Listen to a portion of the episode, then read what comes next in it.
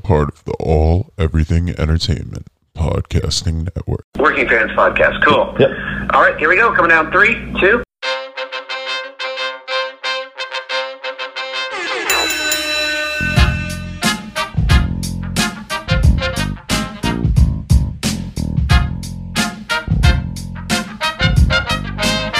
Welcome back for another week of the Working Fans Podcast. This is AJ. I'm the former wrestler. We've got Dave, the ultimate fan, here with us.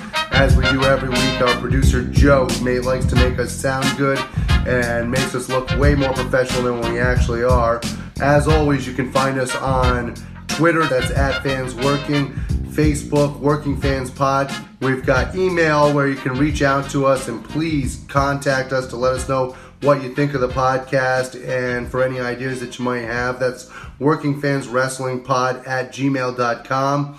We're on Instagram where you can keep up with us at Working Fans Wrestling underscore pod. And then you can now listen to us on all major platforms, including Anchor.fm. We're on Google Podcasts, Spotify, Breaker, Overcast, Pocket Casts, Radio Public, Apple Podcasts, and you can actually check us out on YouTube. Now, it's important when you go onto the Apple Podcasts and YouTube, hit that subscribe button, give us a rating, let us know what you think so you can help us out and we can continue to do what we love and bring you guys in as fans. We want to take a minute to thank our newest sponsor on the show, 482 Designs.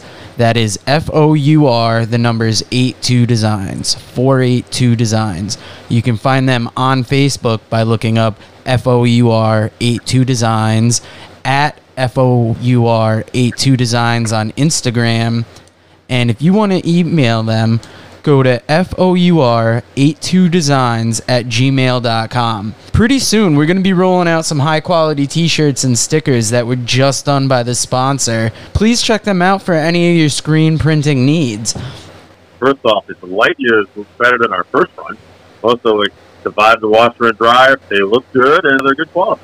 Nice. And those stickers before Paco chewed them up were amazing. And luckily, we'll be getting some more in hopefully before we start selling them to fans. But that's F O U R 82 Designs. Welcome back for another week of the Working Fans Podcast. This week we have two special guests because we are highlighting a special event that's going on over the next couple weekends. We want to welcome Enemy the Illest and Chumzilla. How you guys doing today? fucking fantastic. My man. We're doing great. We're doing great. Enemy, you can find him on Twitter at Enemy the Illest, Facebook Enemy the Illest, same with Instagram, and it's enemy enemytheillest.bandcamp.com. Yes. You can look for such albums as Hate Me Quietly, While You Were Sleeping, Growing Pains, Chumzilla. He's on Twitter at Chumzilla, Chumzilla on Facebook and Instagram, and it's chumzilla.bandcamp.com. Look for such albums as Terra Incognita, Take Your Time, Get Off the Earth, The Human Obscene, and The Earthman's Curse. The Earthman's Curse oh, yeah, is probably one of the greatest albums of all time. No joke. Not because I know you, not because I listen to it. I listen to it almost literally every single day. It's one of my favorite albums of all time. It doesn't show up in my algorithm that you do that. I don't download it. It's on my it's on my phone. So I paid for it. I actually paid for your music. There you go. Somebody Now, guys, if you could tell us a little bit about why you're here, this is Hip Hop for the Homeless 7. If you can give us a little background on it, for those not familiar. seventh year. It started many years ago as just kind of like a, an idea of just getting all local Connecticut artists together, volunteering their time to do something great with our with our music. You know, of course, we like to do shows for to get paid. We do shows for fun and stuff like that. We make money doing it, which is wonderful. But it's to get everyone to donate their time this time of year to raise as much money as possible to give back to the community, the homeless shelters. It's to help with people that have nothing this time of year. Every every show, every year, like locally, if like a show's in Bridgeport, it goes to the local Bridgeport facility. If the show's like we, we do a show in Jewett City and it goes to the St. Mary's Food Pantry, it all goes locally. We know exactly where the money's going. It comes right to us, and we distribute it properly to the right the right means. Every every year, it gets bigger and bigger and bigger and better. And it's this year. I already know that our goal was like five thousand dollars because last year we did about five thousand dollars in donations, hmm. and I think we're almost up to that right now because we have a, a go a GoFundMe page for it, which is on my Instagram bio and my Facebook bio and all my links for my websites. The link is there to to donate, and we're already up to almost five thousand dollars, and the shows haven't even started yet. So this year is going to be the biggest year. It's going to be awesome. It's going to be huge. It's really exciting to see that people are already donating so much money and they're already supporting it. and It hasn't even started yet, so it's really phenomenal to see. So thank you everyone already for donating. Yeah, it's actually at 4,440 as of this morning. Yes. And I, I was mind blown that it's that close to the goal. Oh, Oh, he's frozen. And the first show is what? first show is uh is on the fourth, so it's in Oh, Friday. two two days. Yeah, two days in New Britain. It starts. I keep forgetting we're in December already. It's December already. It's December. Yeah, it's crazy how quick it came, especially with how COVID has affected everything this year. Like a, like a first date. It's what? How quick it came. Chum has got jokes. I really like this guy. I DJ a bunch of uh, comedy shows. now, I actually, I was telling Joe before we started this because he was telling me, you know, you guys' name, and he said Chumzilla, and I, I was laughing because at first I'm like, oh, that's fun. Then I'm like, you know, to equate this to pro wrestling, I'm like, why can't he have a normal name like Henry O. Godwinn? you know, I'm like thinking like, I'm like, what the fuck am I talking about? so, Phineas I got Phineas I got what he said. yes, Hog Pig. They're right. There was the pig and the hog farmer. Yes. but I want to ask you uh, because Joe had said you were on the uh, Art of Wrestling podcast with Colt Cabana. How did that come about? And maybe tell me a little about your uh, wrestling fandom.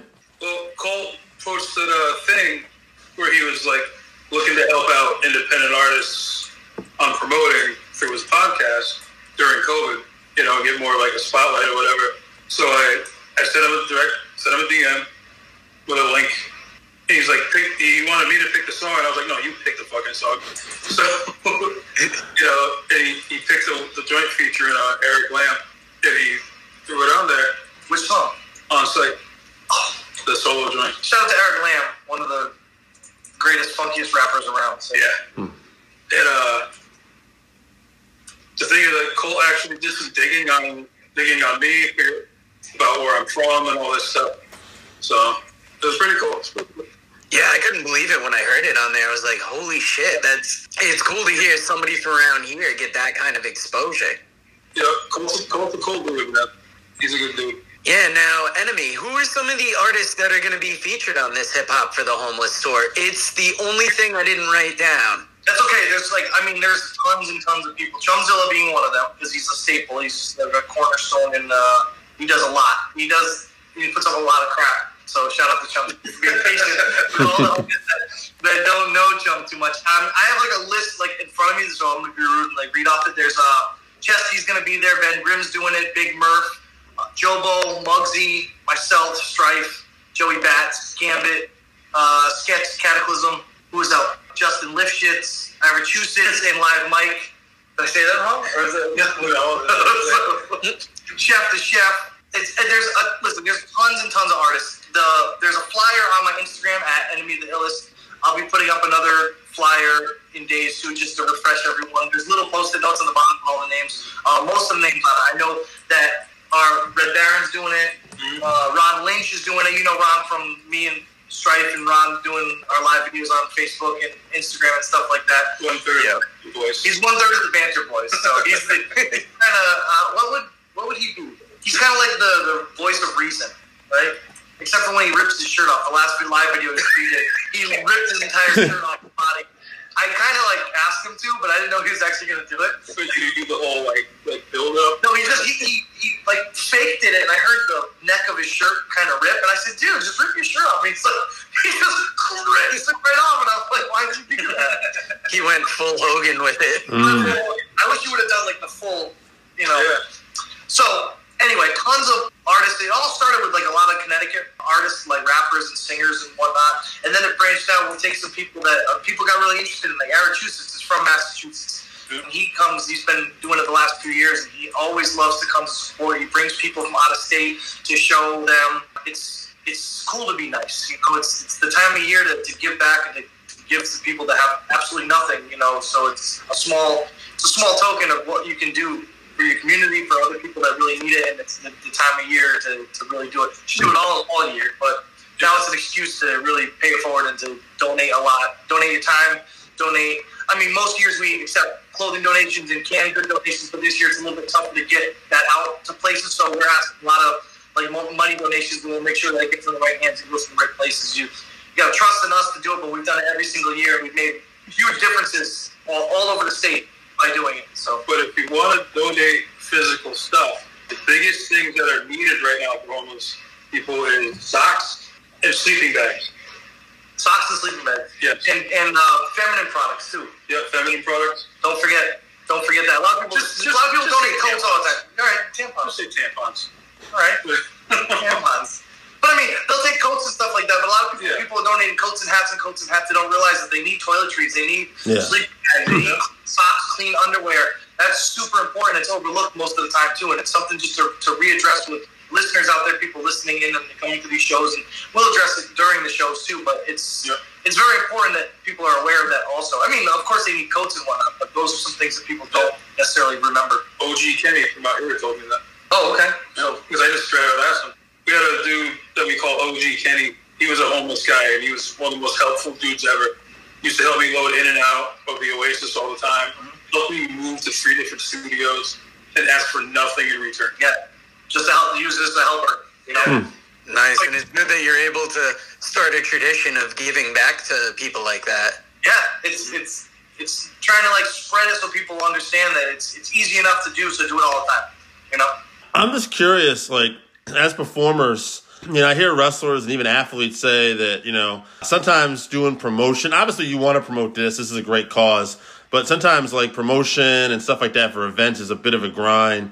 What do you guys think? Like, what's, I mean, you obviously must love performing, but what are some of the drawbacks, like uh, doing what you do? as promotion is concerned, the, we rely so much nowadays. I come, Chum and I come from the old school days of putting up flyers on telephone Yeah. poles, putting up flyers at shows and stuff like that. That day is gone, where people put a flyer up on, on social media and they expect everyone to, to want to come to it, but it's a flash in the pan nowadays. You put a flyer up today for a show in two weeks, people a week from now will forget all about it because there's so much stuff in their face. So it gets lost in it's, the algorithm. it's the fine art of beating the algorithm, politely begging your friends to like and share posts, which seems easy enough, but you can we do live videos and we'll say, hey, just like and share this post. And people in the comments will be like, I'm gonna like this and share this. And they flat out lie to you. Hmm. and no one likes it and no one shares it because if it's on their page, their friends see it, they don't understand it costs nothing to do that and it helps out considerably. So if you see a flyer or if you see a friend doing something and they say like and share, just like it and share it. You share memes about Star Wars, farts, you know? Star Wars and farts. Those are the only two memes I really absolutely love. So and flyers for shows. But it's it's become a, a, a real tough grind because one, everyone is oversaturating everything. Everybody raps and everybody got mm. mm. a show and everyone is you know, everyone's doing it. So it's like you have to like find a good time to get in there and you have to use your social media as a tool if you want, or you can use it as a toy. Things are either tools or toys. That's it. So trying to use it as a tool, trying to beat the algorithm and outsmart what's going on. It, that's one of the toughest parts is to get people to actually come out to in turn this year should be a great turnout because some most years in the past we've had weather problems where snow's kept people away. We've had excuse problems where people are like, "Oh, I wish I would have made it. I wish I knew about it." And we've been promoting for months straight. oh, I didn't even know the day after. I wish I would have known. I would have gone.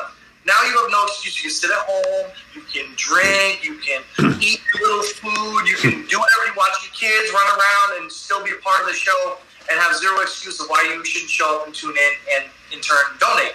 Which we always appreciate everyone coming out to the shows. We appreciate everyone liking, even the people that show up after the show and they're like, "Oh, I wish I would have known about it."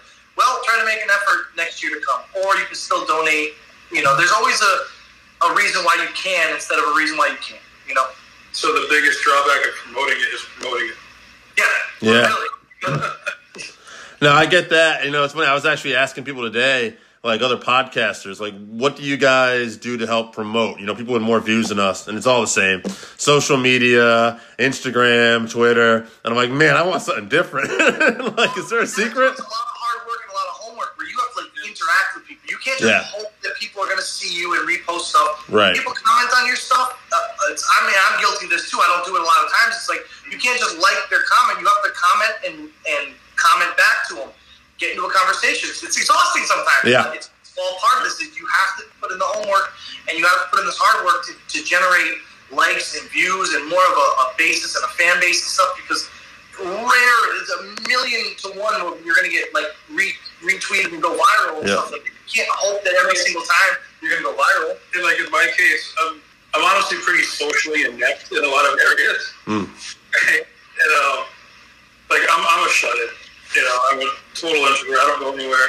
Lockdown was nothing for me. Just, Yeah. just another day. But like, oh, I'll, You're an expert at lockdown. Yes. You were, you were. I say a lot of really dumb shit on Twitter, right? But it gets a lot of interaction, you know. So then, like during a lot of that, I'll sneak in like, "Hey, there's Terry Incognito." Yeah, you, you definitely do that. You know, it'll it'll it'll. poke the bee's nest, and when the bees come out, you're like, "Here's my album," and then they buy it or they listen to Then it. my numbers go up a little bit, and I'm like, "All right, cool."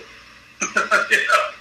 That makes sense. You just got to kind of engage and get Yeah. into it with people and, you know, get the word out. I just hope that people support you, and, and it's like people will say they support you and stuff like that. But like I said before, it takes nothing to like and reshare something and tell somebody about it. It's free. It's free to tell your friend, hey, listen to the podcast. It's free to tell your friend, hey, tune into this streaming free concert on this night when you're already going to be home.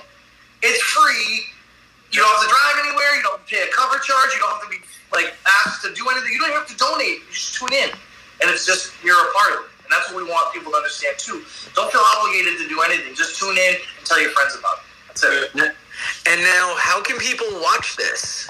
Uh, the individual performances. There'll be there'll be uh, more information coming up this week with links and all the details for it. Right now, it's just kind of still uh, finalizing all the loose ends, but they'll we'll be blasting out where you can be seeing it, like which services will be streaming it, and all the details to follow with that. Nice. Now, I I almost got the impression from reading Joey Bat's Facebook that did this year almost not happen. Yeah, we didn't know how we were going to do it because at first, when lockdown first happened, of course, you're like, oh, it's going to last a month and it'll be back to normal. and then all of a sudden, seven, eight months later, you're like, oh my gosh, nothing's changed. No live venues are open, no music, no shows. People are doing shows and getting fined for it. They're getting in trouble. Yeah, I They're, don't want to go to one right now. yeah, I mean, people won't. Even if we could do a live show, who would show up to it? People would be too afraid. What are we gonna do? Perform with masks on and stuff like that? So we're just trying to adapt and overcome. And said, why don't we do like virtual shows? Will it work? We didn't know. We were just we don't even know if it's gonna work. I don't know. This, hmm. We've never done this before, so it's it relies solely on the people tuning in and supporting it, trying to make this year the best we can make it with what we have, the cards, the hands we, we were dealt. We're trying to do our best. So, with that said, you know, we want people to still support, but even more so this year because it's like it's so outside of what we're used to. We're making lemonade out of lemons. We're making chicken salad out of chicken food. Hundred percent. Now, Dave, do you have any more wrestling questions before No. before we wrap up here? I'm just gonna read something quick off the go. Yeah, actually, I got one question. Not really a wrestling question. Just as uh, performers, not having that live crowd is that is that challenging? I don't know. First time, right? Yeah. it's it's it's weird because I was talking with Strife, who was my rapid counterpart, about my live set relies a lot on crowd participation. Yeah. It relies. Joe, you've been to shows. You see the call and response. You know that I I say put your hands up, and it's gonna be like, are you out there putting your hands up? I know, and it's especially wild when it's in Jewett City too, because if anybody has put Jewett City on its back, it's enemy. And when you see him say Jewett City stand up, Jewett City gets up. Yeah, it's just well, we so we don't know how this is gonna be. We, it's Yeah. just all here goes nothing, really. You know, it's just kind of like we're gonna we're gonna wait and see. Like it's weird because like the way I DJ, I feed off the crowd, right? And when I'm down in my studio and I'm live, I don't have that. Like I got my Macho Man cut out and I got Wu Tang posters. You know, cool. you get bored real fast. Yeah. Yeah. And you can't rely on the people commenting in and streams. It's not as organic as Yeah. as people in your face. And even I miss the, the people that would come up and be like, yo, what are you gonna do this song? And I'm like, just let me do it. But I don't miss it. so I miss everything about live football. So we're gonna just it's, it's uncharted territory. We're gonna just go into it and just make the best of it. Awesome. See what happens.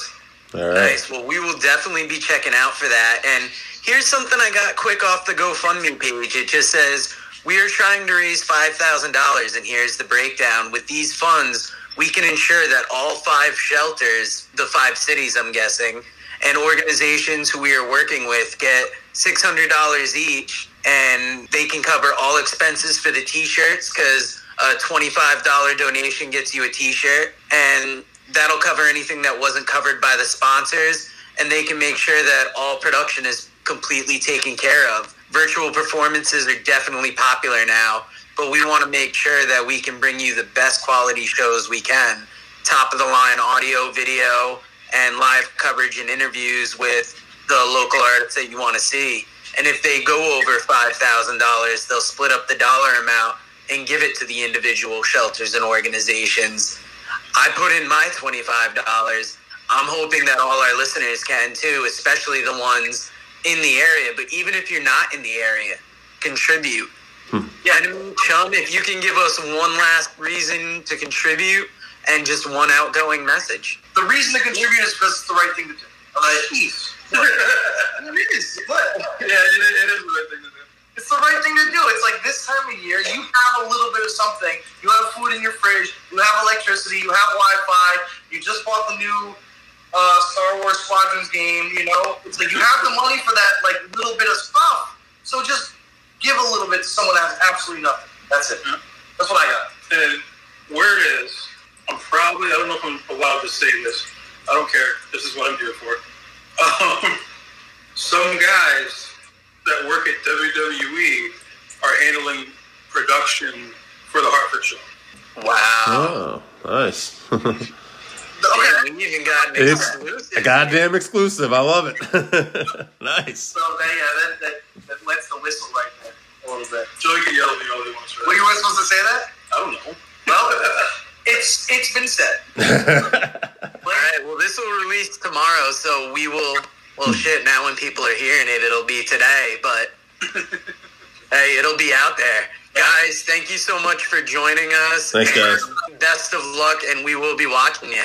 Thank you guys. Thank you. All right. Have a good night. All right, everybody. It's the Working Fans Podcast with Dave versus AJ. And we're going right into it because AJ's on the road and he doesn't even know what the debate's going to be. So I'm going to tell you right now, and we're going to get right into it. This is about as raw as it gets, folks. AJ, today's debate is going to be who is the better ECW heavyweight champion, Shane Douglas or Taz? Ah, oh, that's an easy one. I'll take Shane Douglas. Shane Douglas it is. All right, so I got to defend Taz. So here it goes. Taz is the most probably legitimate champion there was in ECW in a sense that he really had a bigger aura than anybody. I don't think there was a bigger presence, despite his size, than Taz. Taz really came off like he could legit kick anybody's ass and hurt you. We thought that guy was the baddest motherfucker on the planet. Now, he wasn't. He was a tough guy, but he really was good at carrying himself in a way that nobody, you thought nobody could touch him. I think that's a pretty fair assessment. Well, he carried himself in a way that even when he finally got to the WWE, fucking Kurt Angle believed his gimmick. Right, right, right. Very good. Yeah, right, exactly. So, yeah, it's amazing to think about that. You know, now, before we even get into you're going to defend Shane, we have to tell people you're actually a pretty big Taz fan. Oh, I am. Right. I I, bel I believe Taz was one of those people though in ECW who didn't need a title, Right. and his runs as a champion were not necessarily a big part of ECW growing. I think it's what he did when he wasn't a champion that helped. Now, if you want to talk about who is the more important star to ECW, it's a whole nother can of worms. Sure. Uh, Uh-huh. who was bigger as the actual ECW heavyweight champion? My God, the franchise made everybody look like gold. Yeah, I mean, you know, it's funny because he was the guy that kind of first put the belt on the map. Um, he was the guy, you know, he threw down the NWA title, which I think is a very significant part in the history of that brand. So it's a little hard to argue that. And that was something I was thinking about this. as we're going on. Um, you know, it's interesting because you know I gave you the choice, so I think you can kind of see I'm kind of leaning towards Shane a little bit too. Well, But well, here's the thing about both of them. Yeah. Both of them had the same thing happen to them too. yeah, Neither one of them were able to translate to the bigger show. For whatever reason, the w, WWE and WCW didn't know what to do with either one of them, even though both of them were absolutely phenomenal in getting over in ECW.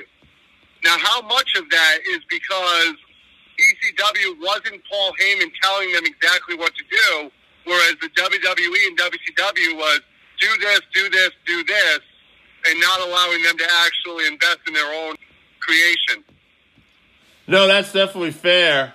You know, at the end of the day, too, what do you prefer? I mean, as a worker, I don't know. I really like Taz's matches. I think Shane is a little more of a classic, old school guy, and he's a great worker. But to me, Taz is just, I don't know. I like the hard nosed, hard hitting suplex style. I'm sure Shane Douglas is going to love what I'm about to say. Shane Douglas was the Ric Flair of ECW. He was the guy who could go in there and have a classic wrestling match or a fight with anybody on the roster and make them look good. Whereas Taz was your hooker, and he wasn't going out there necessarily to have a tight match with people. Very seldom did he have a match where you were where both people really shined in the match. Right. He had a little bit of that Steiner Brothers in him, mixed in with a more of a submission style.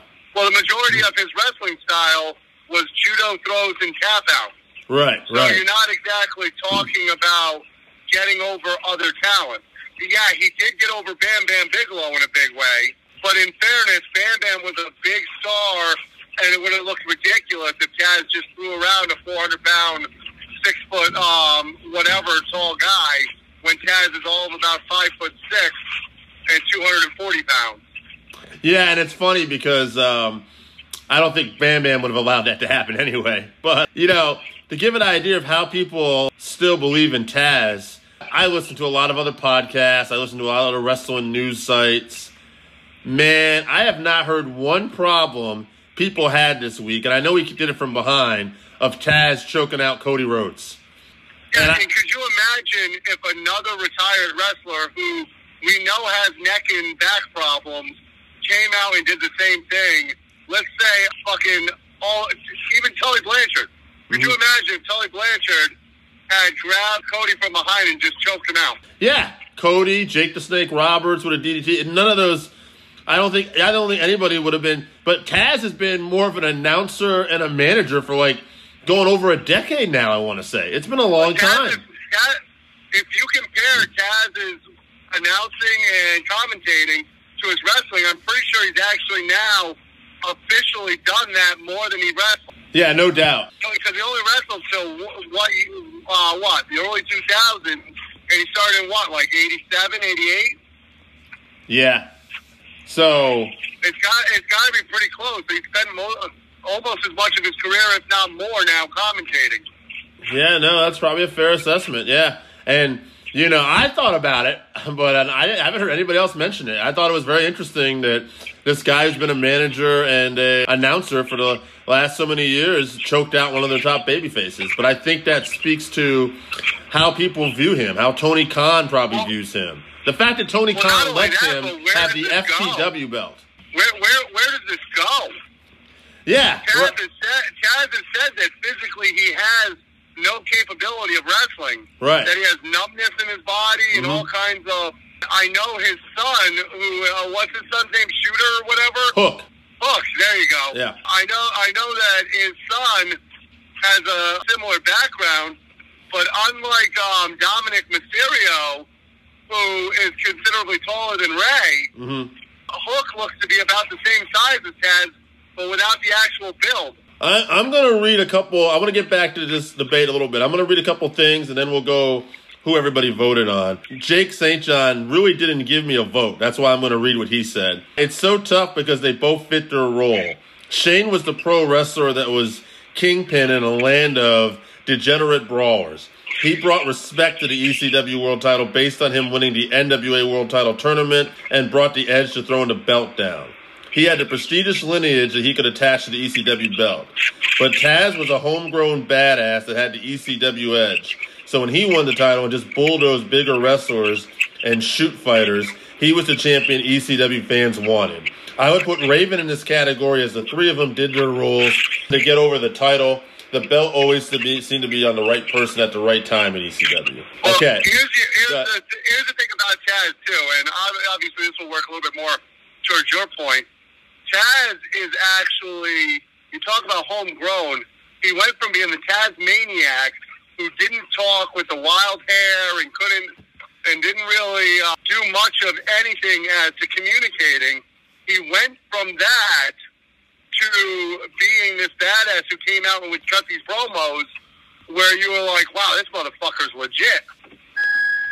Yeah, he definitely uh, turned his career around, and he definitely uh, brought himself to another notch. You know, at the end of the day, though, I had uh, polled uh, about four people, which was a mistake because we could have had a tie, but we didn't. uh, all three people really loved both these guys, but uh, in the end, they voted for Shane Douglas.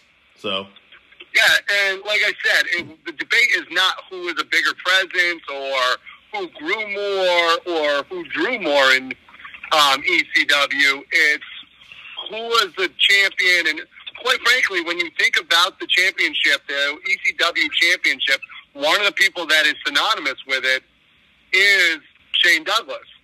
When I think of the ECW championship, I don't really think of Taz. I think of him with the FTW.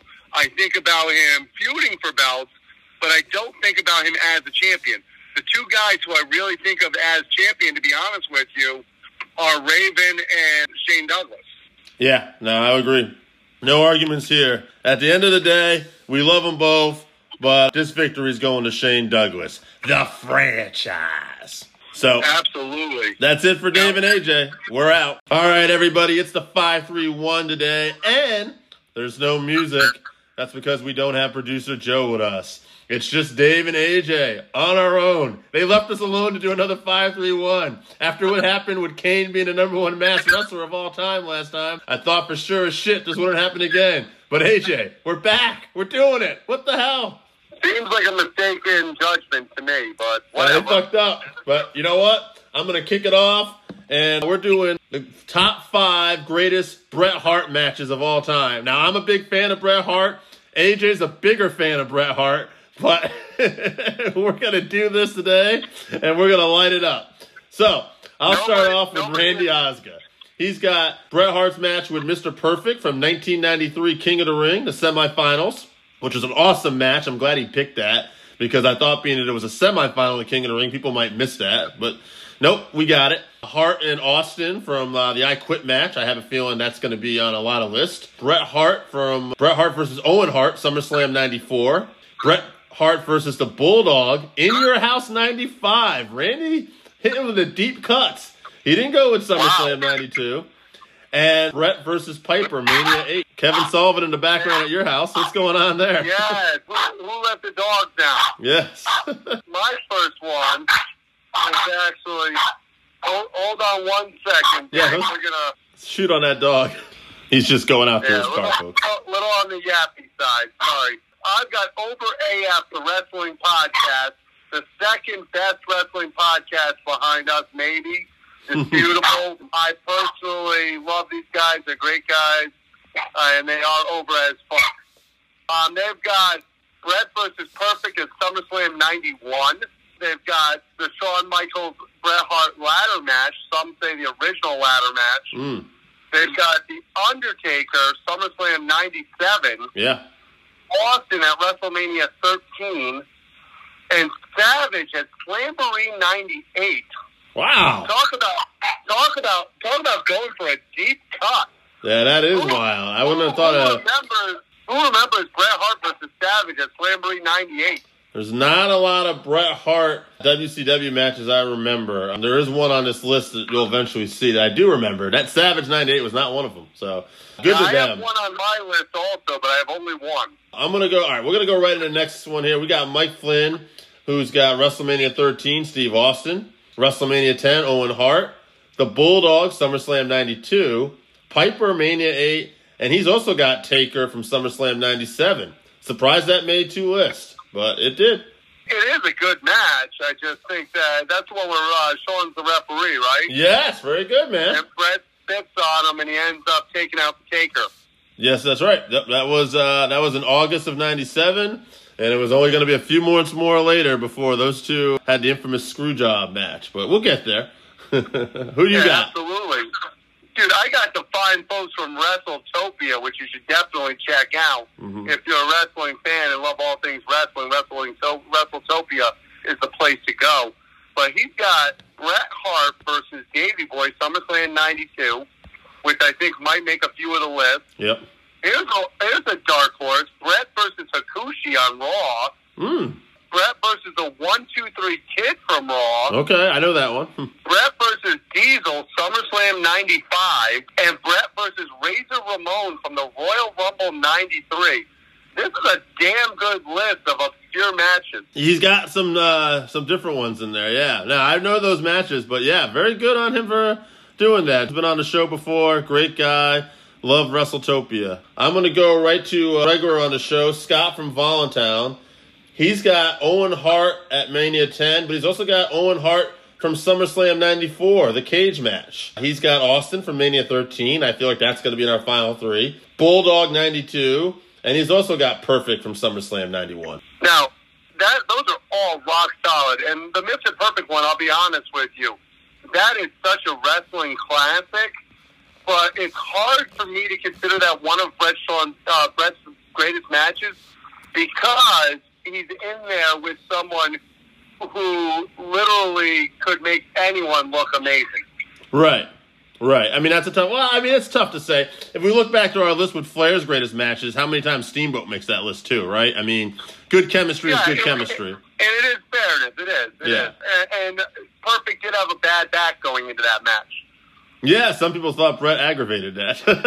I don't believe that though. Yeah, only only only Curt Hennig felt that way. he doesn't count. now, now speaking of people with great lists, this guy's only got one, but he's very very righteous about how he feels about Oh this. my god, I saw this. Go ahead. From Kevin Molnar, we've got the Iron Man Triple Cage on a pole match in WCW when he went against the great El Dandy. And he makes it clear that everything else on anybody's list is trash by comparison. Yes. The great El Dandy, who was a jam up guy. I, uh, geez, I don't know why I don't remember that match, but we'll have to thank him. I, I think you I think you can actually find it on WCW's greatest matches of all time. You know what? I'm gonna let you read the next one on your list too. All right, coming from Tim Hartford, we've got Mr. Perfect, SummerSlam 91. We've got Shawn Michaels Iron Man match, Owen at WrestleMania 10, Bulldog at 92, and Austin and WrestleMania 13. If that's not basically the top five matches that anybody would think hmm of big matches, I don't know if I, I don't know if there is a list. Well, we got a write in here right now from producer Joe. He gave me four, and he gave me the honor of picking his fifth one. So let's start off with his four. Bret versus Owen, Mania 10. Bret versus Austin, Mania 13.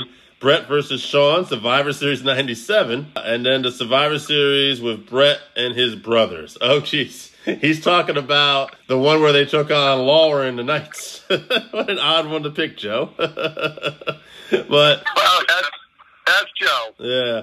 And number five, since I get to pick, gentleman's choice, first time only.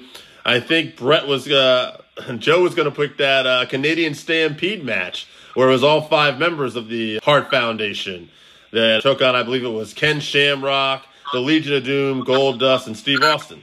Yeah, that you know what? That's actually a hell of a match. It is. Uh, and not many people think about it because it's like, you know, a multi person match. So I'm going to put that on Joe's list.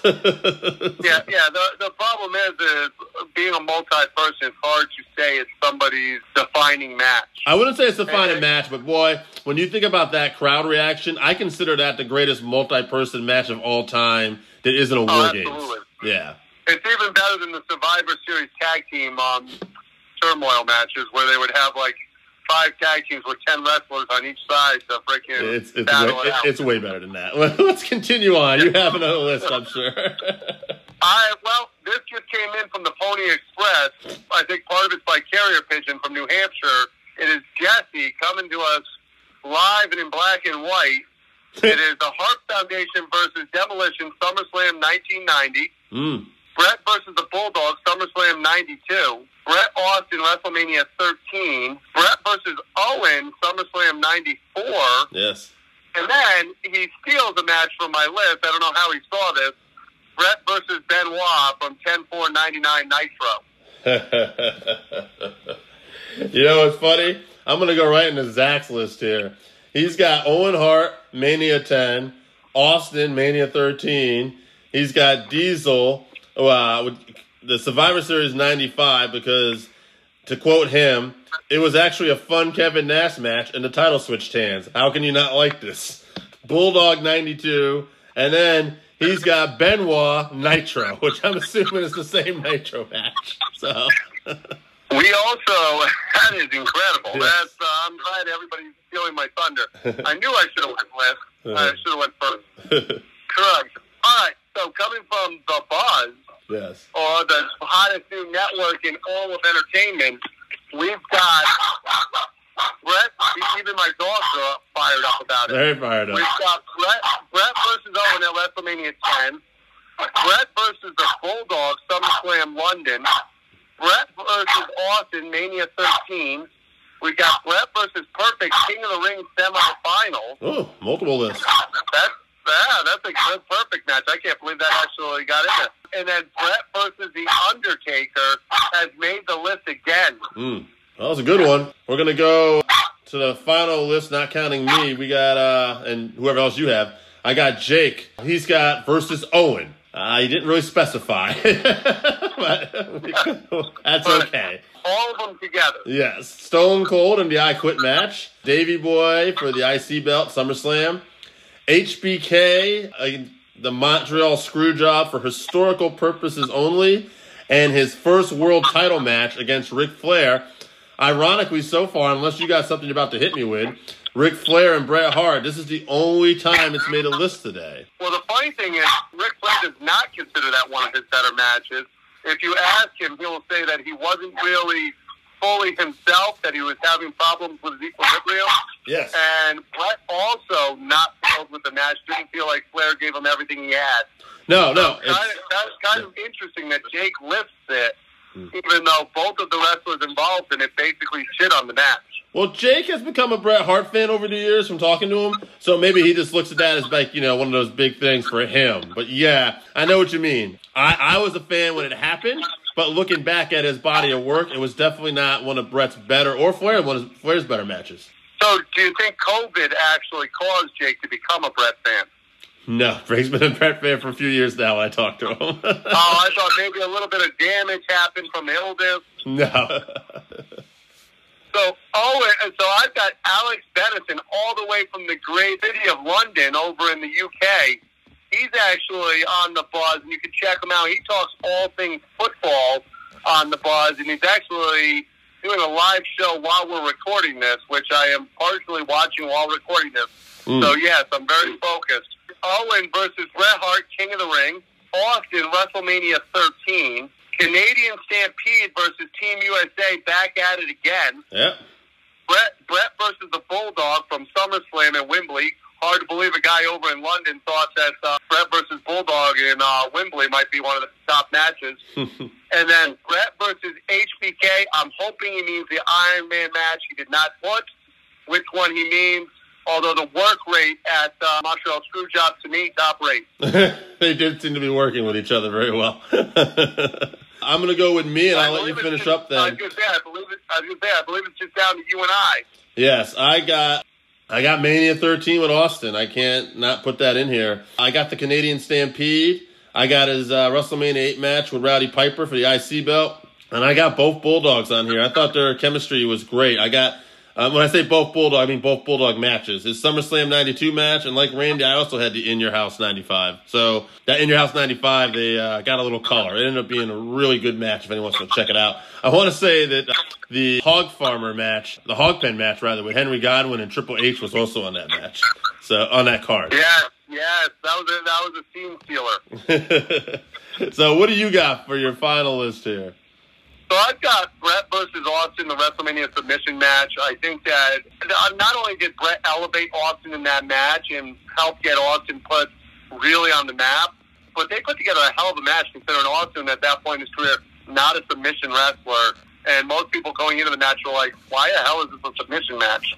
Mm. And then it was Bret versus Shawn the Iron Man match. To be able to go as long as they did and be able to uh, put on the shows that they did with as little rest holds as they did, absolutely phenomenal match. Bret versus Owen at Mania, obviously 10. That's uh, Bret versus Bulldog, straight to from London at Wembley Stadium. And then I want to be very clear about this. I've got Bret versus Benoit, Hmm. but the Bret versus Benoit that I have is actually from the tribute show that they did right after Owen. Owen passed away. Yeah, right, right. It might have been almost a year. It was a little time because Bret took some time off for that, but I know what you mean. Yeah, but it, but it was basically Bret's first match back. And it was in the Kemper Arena. Exactly. Yeah. And the emotions in that match, uh, especially between the two of them, with Benoit coming out of the dungeon and with Bret Hart, uh, the emotions going into that match and the match that they put on was absolutely phenomenal.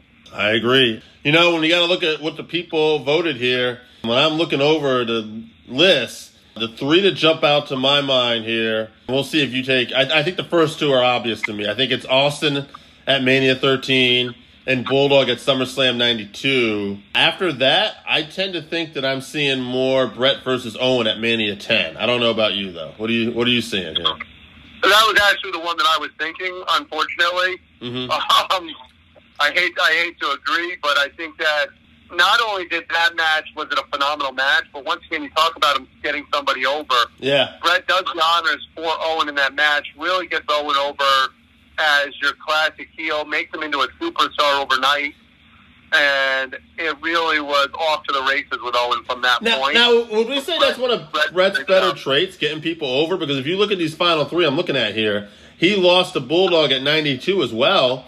And WrestleMania 13, although he didn't lose, it ended up being a swap for heel versus face. And I don't think anybody got Steve Austin over more at that time to be ready for the run he got.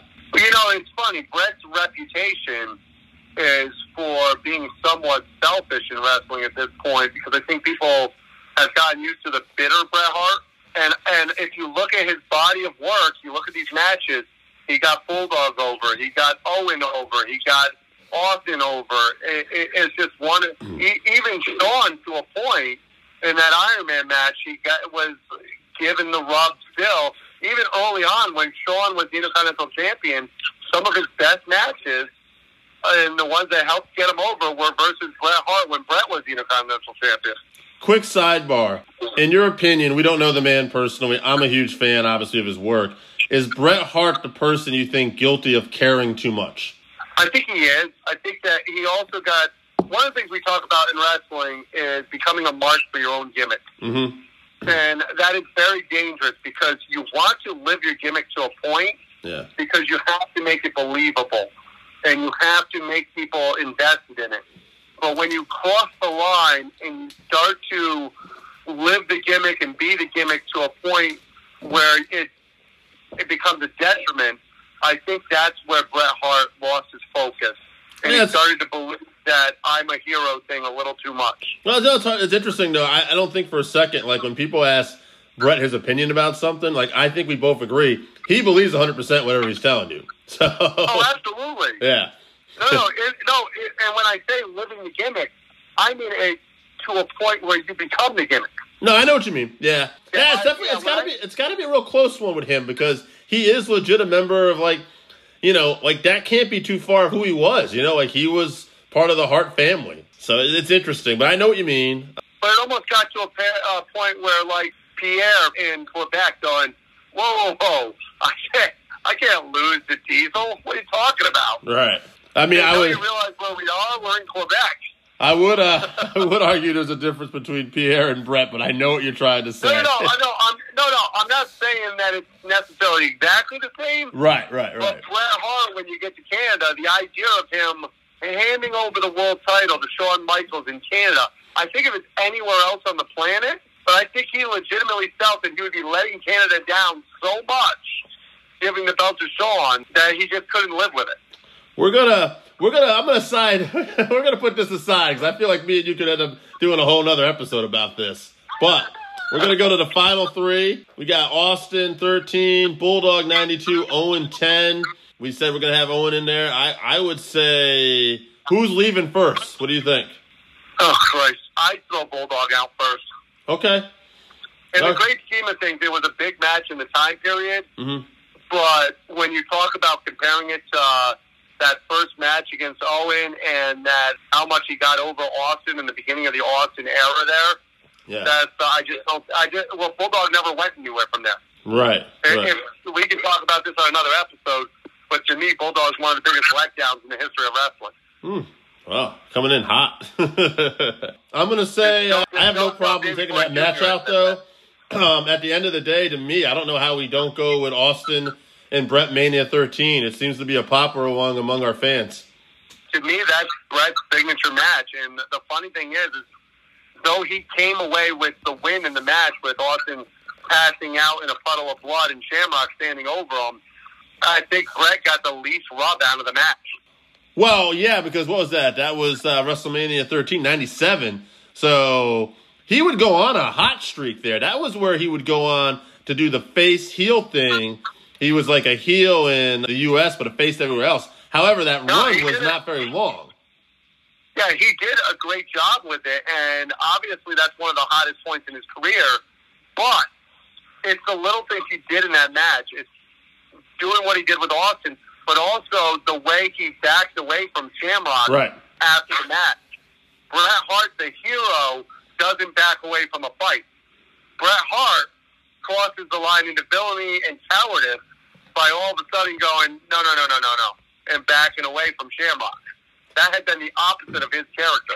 No, agreed. I remember when he did that in my mind. Like, okay, this is he's going to be a bad guy now. This is official. You know. yeah, Um, Bret- yeah, Bret Hart, the hero, would have never backed away. No.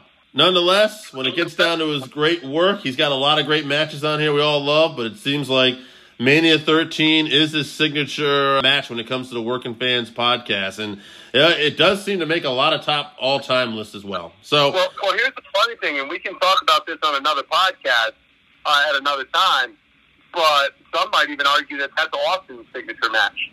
uh, yeah, that could definitely, man, we got like, I got like hurricane winds happening at my house. on that note, I'm going, I'm going through the same thing. That's why the dogs are going nuts. yeah, on that note, we were happy to bring this 531 for you while we are still here.